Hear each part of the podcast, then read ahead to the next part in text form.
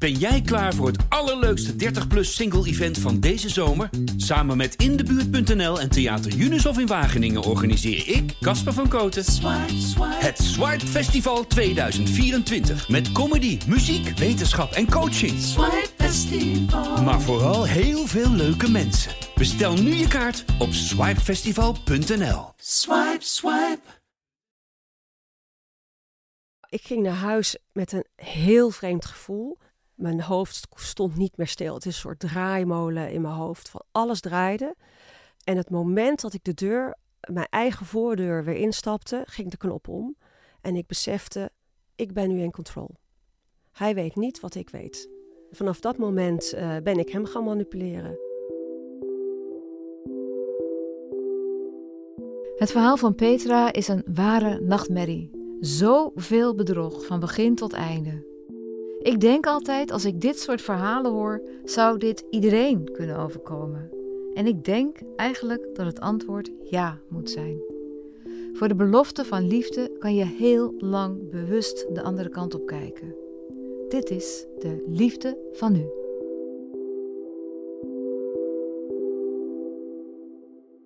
Hoi Petra. Hi Corine. Jij gaat me straks een verhaal vertellen. Ja. Over een liefde. Ja. Met wie was dat? Nou, dat was met een man die ik later in mijn leven heb ontmoet. Dus dat was niet de vader van mijn kinderen, even voor de duidelijkheid. Ik was al een tijdje gescheiden. En ik heb hem ontmoet via een gezamenlijke vriend. Die, uh, ik had toen een tijdje verkering met hem. En die heeft mij geïntroduceerd uh, bij hem en zijn toenmalige vriendin. Wat? Je had een tijdje verkering met die vriend? Met en een andere vriend, ja. ja. En die heeft jou geïntroduceerd bij deze man? Ja, Hij moest van je af? Nee hoor, het was een gezamenlijk uh, etentje waarin uh, hij me meenam uh, naar zijn vroegere baas. Uh, ze hadden allebei bij een heel groot IT-consultancybureau gewerkt. En nou, tijdens dat etentje hebben we elkaar ontmoet, maar wij waren allebei toen nog met een andere partner. En wat voor man zat er aan het etentje? Omschrijf hem eens heel gedetailleerd. Er zat een man aan dat etentje die me eigenlijk pas later opviel toen hij cappuccino voor me maakte en uh, dat voor me neerzette. En ik keek hem aan en ineens zag ik hem. Felblauwe ogen, kort donkerblond uh, haar, een lange man. Hij had een grijze veehalstrui aan met een spijkerbroek. En uh, hij zette die cappuccino voor me neer en ik dacht ineens, ah, ik ga iets met deze man krijgen. Terwijl je al een relatie had met iemand ja. anders. Ja, en dat heb ik meteen weer weggeduwd. Ik dacht, nee, dat kan niet. Uh, zeker ook omdat hij gebonden was. Ik, had, ik was niet zo heel zeker van die relatie met wie ik was. Maar hij was ook gebonden. En later op die avond gingen we naar een strandpaviljoen. En toen hebben we ook heel lang met elkaar staan praten. Was zijn vrouw er ook bij? Ja, ja zijn vriendin. Was ook al uh, bij de hun uh, uh, tweede relatie, dacht ik. Ja, en hij, zij was ook over hem op aan het scheppen. Van ja, het is zo'n leuke bonusvader voor mijn kinderen. En dat zag er allemaal heel gezellig uit. Waar ging dat gesprek over in het uh, strandpaviljoen? Hij uh, vroeg mij uh, naar mijn werk. Ik werkte toen bij Deloitte op de Zuidas. En hij werkte zelf ook op de Zuidas, maar dan in een start-up.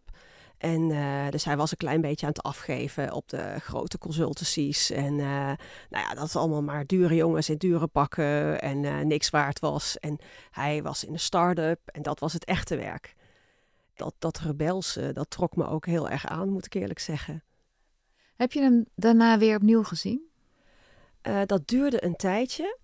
Toen hij uh, mij benaderde, uh, ging dat over zakelijk een afspraak. Hij zou met zijn bedrijfje wat voor mijn team kunnen betekenen.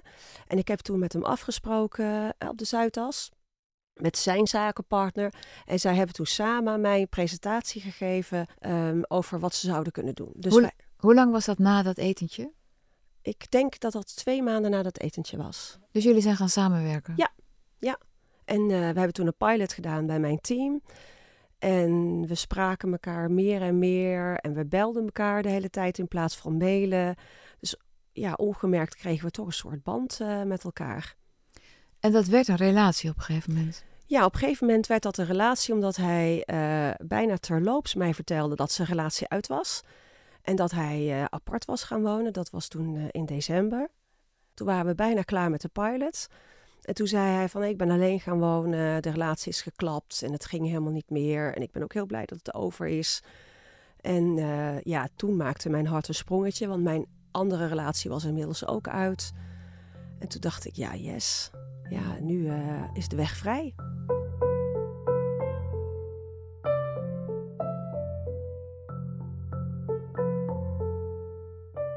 En wat gebeurde er toen? Toen hebben we, wat er gebeurde, toen hebben we eerst een uh, afspraak uh, gemaakt. We hebben een keer geluncht uh, op een, in een tentje, ook op de Zuidas. Ehm, daarna wilden we opnieuw elke keer afspreken. En hij belde wel heel vaak, dus we spraken elkaar heel vaak. Maar een fysieke afspraak lukte op een of andere manier niet. Hoezo niet? Het, nou, het lukte niet omdat er elke keer kwam er iets tussen. Dus hij had uh, uh, dan weer een zakelijke afspraak en dan moest hij weer een vriend helpen. Uh, dan was er weer iemand aan het verhuizen. elke keer op het allerlaatste moment zei hij af. En ik zocht daar ook helemaal niets achter eigenlijk. Want ja, ik ben drukke mannen gewend. Mijn ex-partner was ook druk. Mijn vader was druk. Dus ik zocht daar niet zoveel achter eigenlijk. En misschien was het ook wel een deel van zijn aantrekkelijkheid. Het is gewoon leuk om een hele actieve man ja. uh, aan de haak te hebben geslagen. Ja. en hij zei ook, ik ben een fixer, ik help mensen. En uh, ja, dat gaat soms wel eens voor het meisje. Maar was het een relatie? Nou ja, het was toen eigenlijk meer daten. Hè. Dat was, het was toen nog geen relatie. Dus toen zag ik het als, uh, als daten. Um, het werd pas een relatie die zomer toen uh, hij vaker bij mij kwam. Dus weer vier maanden later? Ja, ongeveer een jaar later, een jaar ja, na het na de ontmoeting. Um, toen heb ik een ander huis gekocht, een wat groter huis. En we zouden op vakantie gaan samen. En dat was eigenlijk de eerste echte red flag, achteraf gezien.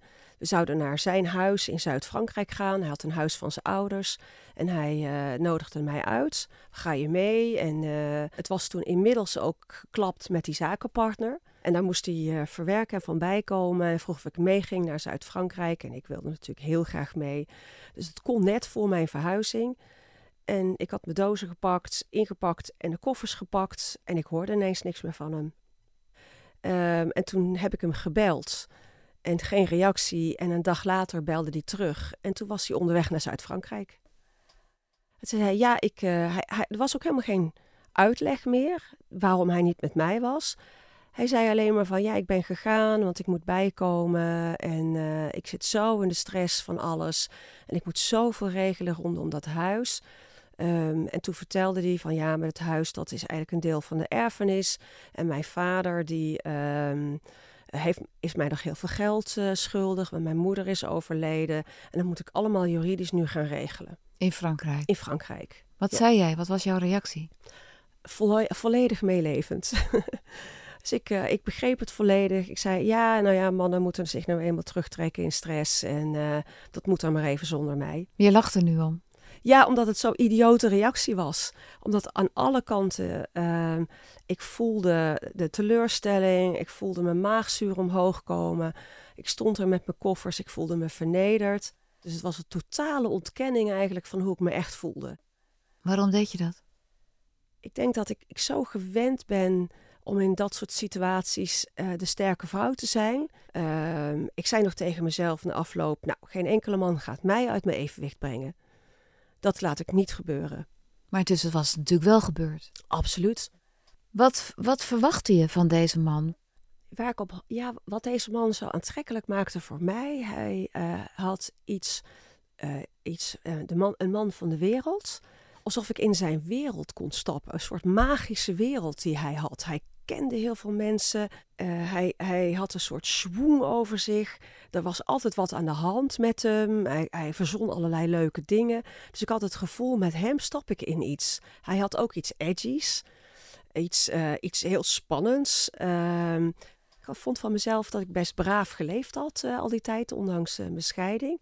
En voor mij gaf het gevoel van, oh ja, hij kende allerlei leuke teentjes en plekken. Hij had overal gewoond. En hij had in New York uh, een hele poos gewoond en in de kibbutz gewerkt. Dus ik had het gevoel van, met hem stap ik iets uh, in wat ik niet kende. En had hij dat huis in Zuid-Frankrijk al helemaal beschreven aan jou? Ja, had hij foto's van laten zien. Ja. Hoe zag het eruit? Een uh, wit huis met een zwembad in de bergen.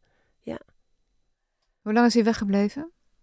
Uh, ik denk dat uiteindelijk hij twee weken is weggebleven in totaal.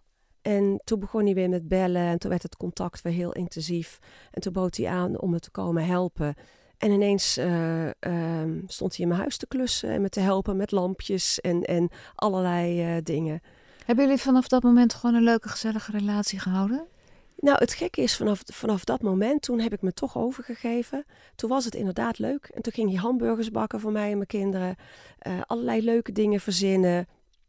Toen was hij er overdag uh, heel vaak.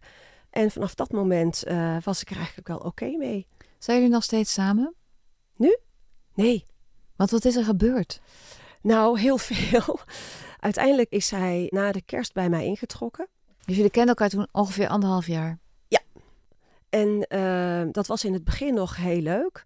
Ik merkte toen al wel dat hij rare uh, woedeaanvallen kreeg. En hij uh, begon geld voor mij te lenen, want hij zat financieel aan de grond, omdat hij geen inkomen meer had. Dus dat heb ik toen ook gedaan. Hoe vroeg hij dat? Nou, ehm, achteraf gezien, dan uh, wat er gebeurde is dat ik bracht hem een keer naar het station. Want hij moest er ergens naartoe. En toen zei hij, uh, ik hou van jou. Heel zachtjes in mijn oor. En toen uh, ging hij weg en toen was ik dus heel blij.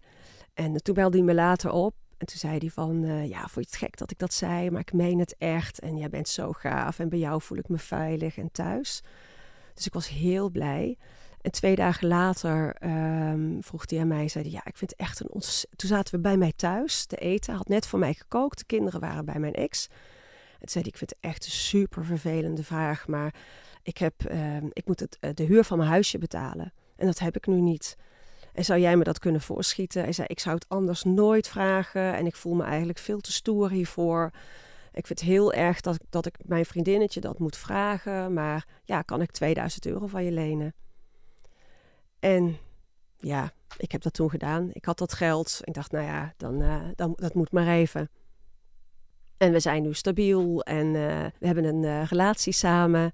Toen heb ik dat geleend. En een paar weken later, toen zei hij, ja, er is wat gedoe met mijn telefoon. En mijn ex zou telefoonrekening betalen, maar nou komt het toch bij mij. Um, zou jij die rekening voor mij, dat was 150 euro, voor mij kunnen betalen? Ja, dat heb ik ook gedaan. Nou ja, tuurlijk, dat kan doe ik wel. Had je de pest in dat hij dat vroeg? Nee, eigenlijk helemaal niet. Dat was het gekke. Ik heb toen uh, eigenlijk gedacht, ja, natuurlijk help ik jou. Dat is helemaal prima. Ja, ik vond het ergens ook wel fijn dat ik hem kon helpen. Want daarmee was je een soort van verbonden met ja. hem, wat je ook heel graag wilde. Ja, ik wilde eigenlijk, uh, ik zag hem als een soort uh, redder. En ik kon hem ook redden. Dus ik zag het ook als gelijkwaardig. Hoe dacht je op dat moment over? Ik bedoel, hoeveel hield je toen van hem? Ja, heel veel. Hij was echt voor mij heel, uh, heel belangrijk. Hij, hij, was heel veel bij mij. Mijn kinderen, hij hielp ze enorm. Veel, met mijn dochter met een weblog op te zetten. Mijn zoon om te sporten. Hij was superleuk. Uh, hij was ook wat grillig in dingen. Uh, maar dat vergaf ik hem weer. Wat voor dingen dan? Ja, hij kon bijvoorbeeld ineens, uh, uh, dan was het een paar dagen goed. En dan gebeurde er iets kleins. En ineens dan, dan werd hij boos. Ja, dan flipte hij. En een paar uur later was het weer oké. Okay. Dan was het weer gewoon normaal. Alsof er niets was gebeurd. hey, het, het, we zijn nu dat, dat hij dat die twee keer geld van je geleend heeft. Eén ja. keer die 2000 en één keer 150 euro voor een telefoonrekening. Wat gebeurde er daarna? Nou, toen op een gegeven moment uh, begon hij te vragen van een bankrekening is geblokkeerd. Zou je het erg vinden? Mag ik een tijdje op jouw creditcard dan? Uh, want ik heb wel nodig om... Uh, hij zou een nieuwe baan krijgen en dan moest hij voor reizen. dus dan heeft hij mijn creditcard geleend voor dat reizen. Hij leefde sowieso op mijn kosten. Toen kwam ook het verhaal, ik heb eigenlijk geen paspoort meer, want dat is heel emotioneel. Dat moet ik weer aanvragen en dat ben ik kwijt. En dat vond ik ook al raar. En hij uh, zou die baan krijgen. En ik heb ook het contract gezien. Hij zou weer heel veel gaan verdienen. Dus ik was eigenlijk vooral blij van, nou gelukkig, dan krijgt hij weer een eigen auto. En dan is hij minder afhankelijk van mij. En toen zou, heeft hij één maand gewerkt. En toen zei hij dat hij darmkanker had en eruit moest. En toen ging hij uh, in contact met die baan. En toen zei hij, nee, ik ga ermee stoppen, want ik moet uh, uh, tot mezelf komen. Hij zei tegen jou dat hij darmkanker ja. had. Maar ja. ben je dan, want hij ging met jou mee naar het ziekenhuis toen jij iets had. Ben jij ja. daar niet met hem mee geweest? Nee, had hij voor mij geheim gehouden, zei hij. Van ja, jij bent al zo met jezelf en uh, ik wil dat geheim houden. Maar ik ben, ik ben stiekem ook naar uh, naar Leiden geweest, het ziekenhuis. Dat en het moet eruit en het is, heel, het is vrij ernstig. Ja, ja, goed. Ik geloofde dat. Er is een moment geweest dat alles in elkaar lazerde. Wanneer was dat moment? Nou, het eerste moment was toen ik een mail kreeg van een ex-vriendin van hem. Ja, ik denk ook dat ik op kantoor was, dat ik hem opende. En die mail die uh, gaf aan, uh, ja, ik ben vorig jaar met hem geweest. En mensen hebben mij voor hem gewaarschuwd. En ik nam het niet serieus, dus ik hoop dat je mij wel serieus neemt. En toen bleek dat al die keren dat hij de afspraken met mij afzei en s'avonds weg moet, dat hij eigenlijk bij haar woonde. Dus dat hij een dubbel leven had geleid. Maar het was niet de vrouw die, met wie jij hem toen aan het etentje had ontmoet? Nee, nee, nee, dat was een hele andere vrouw. Dus daar had hij parallel een relatie mee uh, gehad. Dus hij was met haar naar Frankrijk gegaan? Ja. Dus de, dat vertelde ze ook? Dat zei ze ook, ja. En heb je dat tegen iemand gezegd toen? Heb je toen op dat moment iemand in vertrouwen genomen? Nee, helemaal Je hebt weer dat sterke, je wilde weer sterk zijn. Ja, helemaal niemand. En ik heb hem uh, toen ik thuis kwam van kantoor geconfronteerd. Ik was super boos. Ik kon alleen maar tegen me en dit en dat en dit heeft ze gemaild en dit heeft ze gemaild. En hij schrok zich helemaal kapot. Uh, en hij liet het over zich heen uh, gaan. En vervolgens begon hij een monoloog van, uh, ja, dat heb ik je ook niet allemaal durven te vertellen. En ik schaamde me daar heel erg voor.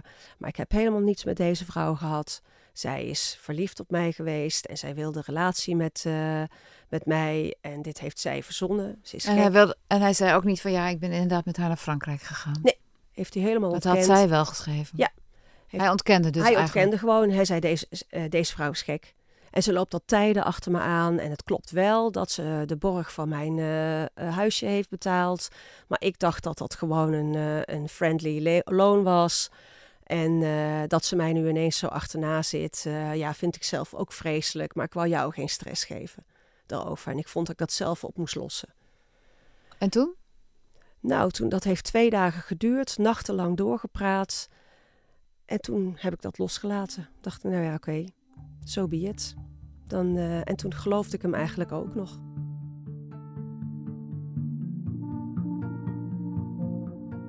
Wat er ook gebeurde is dat hij langzamerhand steeds meer grip op mij kreeg. Dus hij uh, bemoeide zich op een gegeven moment alles voor mij. Dus hij begon zich te bemoeien met wat ik aandeed. Hij begon te proberen mij te isoleren van mijn vriendinnen. Hij probeerde, het ging op mijn werk steeds slechter. Dus hij hield me uit mijn slaap begon zich steeds sterker met mijn kinderen te bemoeien. Dus mijn kinderen begonnen in opstand te komen. Eigenlijk begon heel mijn wereld om mij heen, die ik had opgebouwd, begon af te brokkelen. Dus het spannende leven wat ik had gedacht met hem, werd juist een soort gruwelleven. Niets, niets bleef meer overeind. Uh, nee, want er kwam ook niks anders voor in de plaats. Dat spannende nee, leven kwam helemaal kwam niet. helemaal niet. Hij reisde helemaal niet. En intussen werd je oude leven helemaal verbrokkeld en exact, gepulverd. Ja, en ik, ik werd een soort uh, schim van mezelf. Ik werd super mager. Ik was echt, ik denk dat ik minder dan 55 kilo woog. Um, hij vond het leuk als ik hele strakke kleren droeg en, en hele sportieve kleren. Uh, dus ik, ik droeg alleen nog maar paardenstaartjes en t-shirts met opdrukken en sneakers. En achteraf zeiden vriendinnen ook, ja, we zagen je totaal veranderen. Van een hele leuke, uh, uh, moderne vrouw in, een, in iemand die een soort sportief was.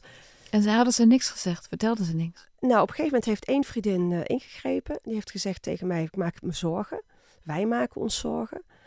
En pas toen heb ik durven zeggen van ja, hij doet ook raar tegen mij. Ik denk dat hij borderliner heeft ik, ik denk dat ik dat nodig had om hem een soort diagnose te stellen. Ja, want hij had helemaal geen borderline. Hij had een, nee, nou, achteraf gezien uh, ik, kan ik niet zeggen wat hij wel had, maar hij had wel iets heel vreemds. Het, alles wat hij aanpakte werd drama. Toen dacht ik nog steeds dat ik het wel aankon. Um, twee weken later kwam er een nieuwe mail. Van achteraf bleek vijf vrouwen. En die vrouwen, die mail heette De Oplichter. Die mail begon weer. We weten niet waar we moeten beginnen, maar jij woont samen met een monster en een oplichter. En die mail, uh, die antwoordde ik terwijl ik thuis was, s ochtends. Mijn kinderen zaten het ontbijt en hij stond achter me. Antwoordde je of die zag die je, die opende Ja, je? die opende ik, sorry. Ik wist meteen, dit is niet goed.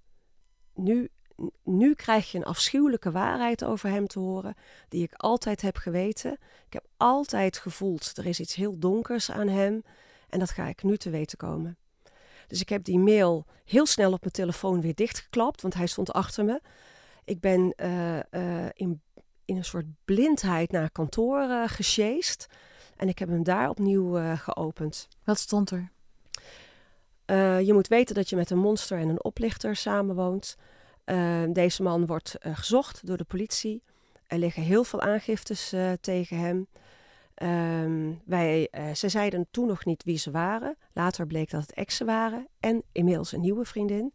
Met wie die ook alweer een half jaar een relatie uh, bleef Met wie die relatie begonnen is nadat hij jou uh, had leren ja, kennen? Ja, in die zomer. Toen ik twijfels had gekregen. na, na aanleiding van die eerste mail. Toen is hij vlak daarna een nieuwe relatie begonnen omdat hij aanvoelde, dit, dit gaat fout. Hoe kan het dat die vrouwen wel iets wisten, het wel wisten en jij niet? Um, omdat inmiddels met die andere vrouw waren de relaties allemaal uh, beëindigd. Maar niet met die ene vriendin? Nee, die nieuwe vrouw die had, uh, uh, had argwaan gekregen. Um, omdat ze hem was gevolgd en zag dat hij bij mij woonde. Dus zij zag dat er een vrouw in zijn huis woonde. En toen had hij haar, tegen haar een verhaal op de mouw gespeld dat ik zijn zus was. Ik was zijn gekke zus uit Spanje, of uit Ibiza. En uh, ik spoorde niet helemaal en hij ving mij op in zijn huis. En daar had ze wantrouwen op gekregen. En hoe kwam zij dan in contact met al die andere vrouwen? Ja, dat, dat zij eh, wist één naam en daar is ze uh, naar op zoek gegaan. En toen is dat een treintje geworden. Nou, actieve uh, tante. Nou, achteraf moet ik daar dus heel blij om zijn. Want zij hebben letterlijk mij eruit getrokken. We hebben toen afgesproken, van een paar dagen daarna.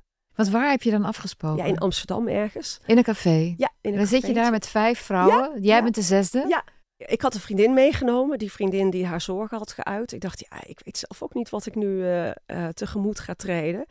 Ik kon mijn parkeerapp niet gebruiken, want die had hij ook. Dan kon je zien waar ik was. Dus ik moest ook nog, uh, zoveel tegenwoordigheid van geest had ik wel. Ik moet contant betalen. Um, dus ik liep binnen, ik ben gaan zitten en mijn andere, die vriendin van mij is aan de bar gaan zitten om te kijken of het allemaal goed was. En toen druppelden langzaam al die vrouwen binnen. Leken ze op elkaar? Het waren allemaal super leuke, uh, knappe, intelligente vrouwen. Allemaal dezelfde leeftijd? Allemaal dezelfde leeftijd, allemaal twee kinderen. Ja. Hoe was dat dan om daar dan te zitten? Vertel. Nou, bizar. Want zij begonnen dus te vertellen en mij uit te horen van... Uh, ja, heb je al geld aan hem geleend? Wilde hij je huis verbouwen? Wilde hij dat je een bedrijfje starten? En wilde hij dat dan allemaal? Ja, en daar kon ik allemaal ja op zeggen. Ja, dat klopt. Ja, dat Waarom klopt. wilde hij dat huis verbouwen dan? Wat heeft dat ermee te maken? Nou, dat was een hele gekke patroon van hem kennelijk. Dat hij ook weer de redder wilde zijn. En uh, bij al die vrouwen het huis wilde gaan verbouwen. En zoveel mogelijk op vakantie. En dan weer uh, uh, op het laatste moment afzegde. Bedrijfje starten. Achteraf bleek, dan kon hij facturen sturen. Op naam natuurlijk van hun, uh, mijn bedrijf. Dus dat heeft hij bij mij ook geprobeerd. Hij had een playlistje wat hij naar al die vrouwen stuurde. voor de misses. Stel, steeds hetzelfde playlistje? Steeds hetzelfde playlistje. Daar zaten nummers op, bijvoorbeeld van Frans Halsema voor haar. Het heelal van mijn dromen of zoiets van Jelka van Houten. Allemaal Franse liedjes. Hij was gek op Franse liedjes. Dus het waren allemaal, uh, ja, het was een vast script wat hij had. En we moesten ook ontzettend lachen. Want er was een moment op een gegeven moment, wij zaten daar en toen zei een van die vrouwen, hij moest dus weten dat wij hier, wij hier nu zitten. En we maakten een selfie.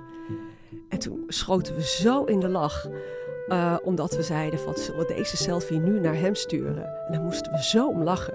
En toen kwam de ober onze witte wijn brengen. En die zei toen, wat is dit? De First Wives Club? Nou echt, we kwamen niet meer bij. En vanaf dat moment hadden we een bond. Maar het klinkt alsof je je ook bevrijd voelde. Zeker, ik wist onmiddellijk, dit is waar. Hij bleek al 17 jaar geen paspoort meer te hebben.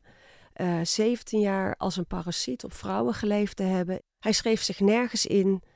Um, hij had uh, ja, zijn rijbewijs was al lang verlopen. Hij had die vrouwen nodig eigenlijk om legaal uh, te wonen en te leven. En nu was, kreeg je ineens een bevestiging van ja. al die. Dus hoe ging jij naar huis? Nou, ik ging naar huis met een heel vreemd gevoel. Mijn hoofd stond niet meer stil. Het is een soort draaimolen in mijn hoofd. Van alles draaide. En het moment dat ik de deur, mijn eigen voordeur weer instapte, ging de knop om. En ik besefte, ik ben nu in control. Hij weet niet wat ik weet. Ik werd ineens helder. Uh, ik dacht, ik weet nu alles en ik ben jou een stap voor. En ik ging naar boven en hij lag al te slapen en zei: Hey, gaat het goed, liefje? Waar ben je geweest? En ik zei: Ik zag je een politieauto voor de deur staan. Ze stonden heel lang naar dit huis te kijken.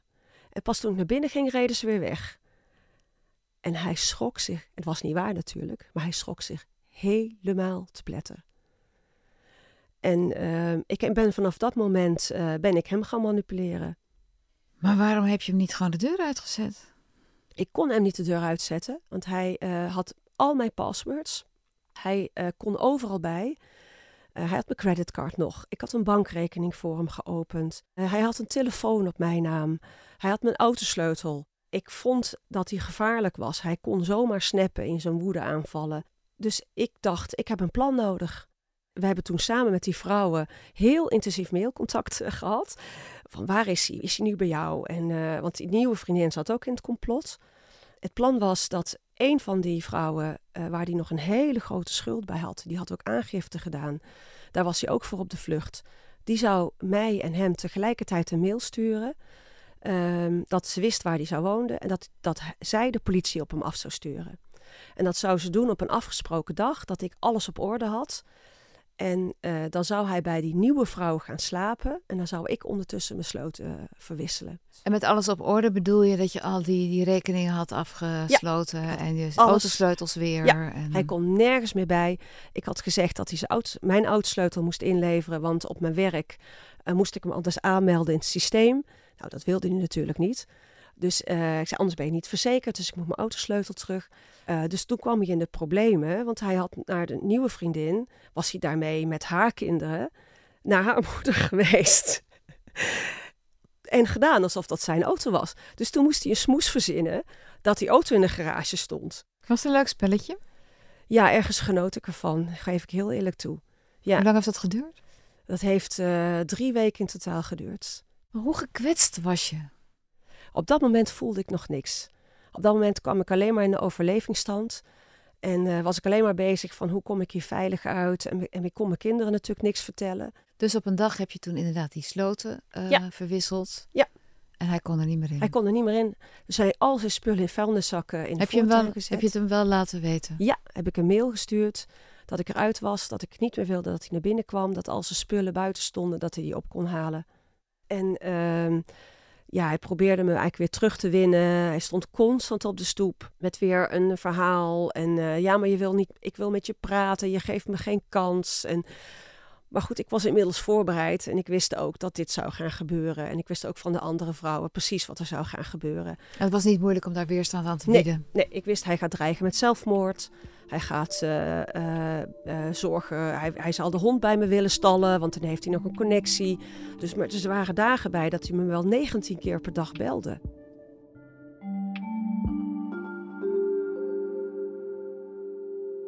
Ik heb ook aangifte gedaan. Dat kan helaas al niet van de oplichting. Dat gaat gewoon niet, want dat, omdat ik zelf dus mijn creditcard had gegeven en hem geld had geleend. Dus dat hebben we een beetje via bedreiging moeten doen. Uh, maar ik dacht, dan ligt er in ieder geval een aangifte. Dat hebben die andere vrouwen ook gedaan. En ik vroeg net, uh, hoe gekwetst ben je? En toen zei je, nee, ik zat toen in de overlevingsstand. Wanneer ja. drong dat wel tot je door, hoe je eigenlijk misbruikt bent? Ja, dat begon die zomer tot me door te dringen. Ik moest op mijn werk natuurlijk vertellen waarom ik slecht had gepresteerd. En ik moest het aan mijn vrienden vertellen en uh, aan mijn ouders. En, dus ik ben al die tijd wel heel open geweest. In tegenstelling tot die andere, andere vrouwen die, die nog steeds een gevoel hebben van schaamte. Uh, ik had dat niet, omdat ik wist van ja, hij heeft zoveel uh, vrouwen om de tuin geleid. Toen de rust weer uh, er eenmaal was en ik op mijn werk weer um, me gewoon weer beter voelde, toen pas begon alles tot me door te dringen wat er eigenlijk met me was gebeurd. Wat besefte je dan precies? Wat is dat dan en waar verbaas je je dan nog het meeste over nu? Dat ik, uh, wat, wat ik mij vooral verbaast is dat ik zoveel heb genegeerd. dat ik zoveel heb toegestaan ehm, eh, onder het mom van elke relatie heeft wel wat. En ik wilde heel graag een relatie. En het, het, het, het droombeeld wat ik kennelijk van hem heb gehad. De, de, man die hij ehm, zo succesvol heeft neergezet, die bestond helemaal niet. Het was juist een hele bange, gestreste man die op de vlucht was. Wat is er met die man gebeurd? Zit hij achter slot en grendel? Nee, was het maar waar dat hij achter slot en grendel zit. Hij is gewoon weer. Ehm, ik heb begrepen dat, hij, dat er weer een paar vrouwen tussen zitten. Inmiddels. Um, Je bedoelt na jou? Na mij. Uh, een paar jobs tussen zitten. Hij is weer opnieuw een bedrijfje gestart met een zakenpartner. Uh, hij heeft ook allemaal mannen om de tuin geleid. Hè? Dus uh, ook allerlei zakenpartners. Ik hoor verhalen ineens van vrouwen die al nog langer terug, die zeggen het was afschuwelijk met hem te werken en hij had woedeaanvallen en ik was bang van hem en ik heb er nog steeds trauma's van.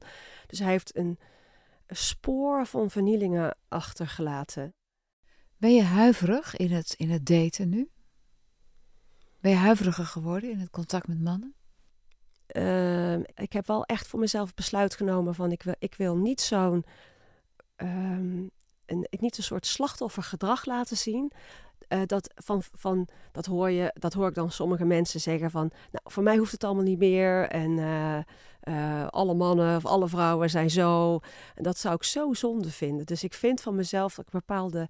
en dat probeer ik ook echt te zijn, een bepaalde onschuld en onbevangenheid... die gun ik mezelf nog steeds.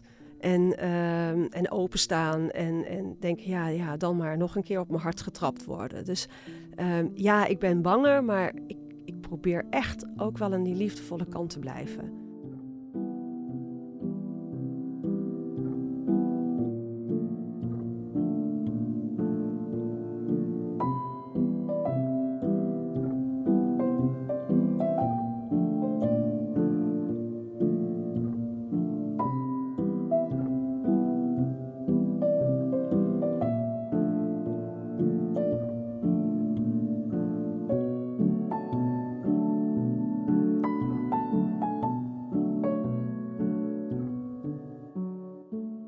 Dit was de liefde van nu. Wil je met mij in contact komen of wil je reageren? Mail dan naar de liefde van volkskrant.nl. Mijn naam is Corine Kolen en ik maak deze podcast samen met Mona de Brouwer, tevens editor. Eindredactie is van Davy Smits en Corline van Duin. De begin- en eindtune is van Juriaan de Groot. Dank je voor het luisteren.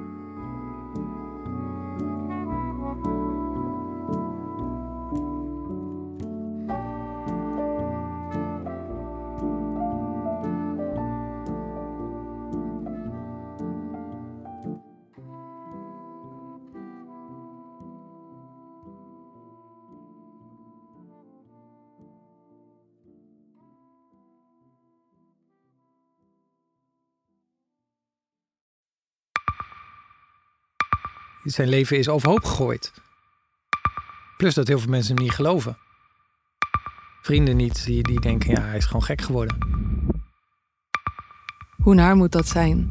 Als je vertelt over de meest indringende ervaring uit jouw leven en niemand gelooft dat je het echt hebt meegemaakt. Ja, ik vind zelf niet dat ik het verzonnen heb, maar sommige mensen denken dat wel. Maar hoe kom je erachter of jij je doelwit bent van een geheime dienst? Ik heb ook wel eens meegemaakt dat je het idee hebt dat inlichtingendiensten in je geïnteresseerd zijn. En dan kun je wel heel veel zien, wat er misschien helemaal niet is. Als ik s'avonds nog iets ging eten, dan volgden die mensen mij naar het restaurant. En dan terug van het restaurant naar het hotel. Als zij op een gegeven moment zei, kijk maar uit, want anders word je dadelijk nog wat voert ook. Shit, ik moet hier weg. Dat is, is niet goed. Nu word ik gevolgd. Een soort Truman Show is het gewoon, hè? Alsof dat hele straatbeeld voor jou is ingericht. Maar dan wel met bedoeling jou niet door te laten. Dit kan geen toeval zijn. Een nieuwe podcast van de Volkskrant. Mijn naam is Simone Eleveld en samen met Huid Modderkolk ontrafel ik een bizarre operatie van de geheime dienst. Wat het doel ook is, jij verliest het. Ik werd opgepakt, heel lang ondervraagd. Maar hoe krijg je grip in een wereld die zo onderzichtig is? Als je zou liegen, dan zou je niet de meest relevante informatie twee jaar later tussen neus en lippen doorvertellen. Er zal nooit iemand zeggen: Oké, Bart, ik geloof je. Nooit, nooit. Dit kan geen toeval zijn. Vanaf 3 oktober bij de Volkskrant. Ik weet niet of ik je ook alles kan vertellen. Het is echt te bizar. Wat? Ehm, ja. Ben jij klaar voor het allerleukste 30-plus single-event van deze zomer? Samen met Indebuurt.nl en Theater Junus in Wageningen organiseer ik, Casper van Koten, het Swipe Festival 2024. Met comedy, muziek, wetenschap en coaching. Maar vooral heel veel leuke mensen. Bestel nu je kaart op swipefestival.nl. Swipe, swipe.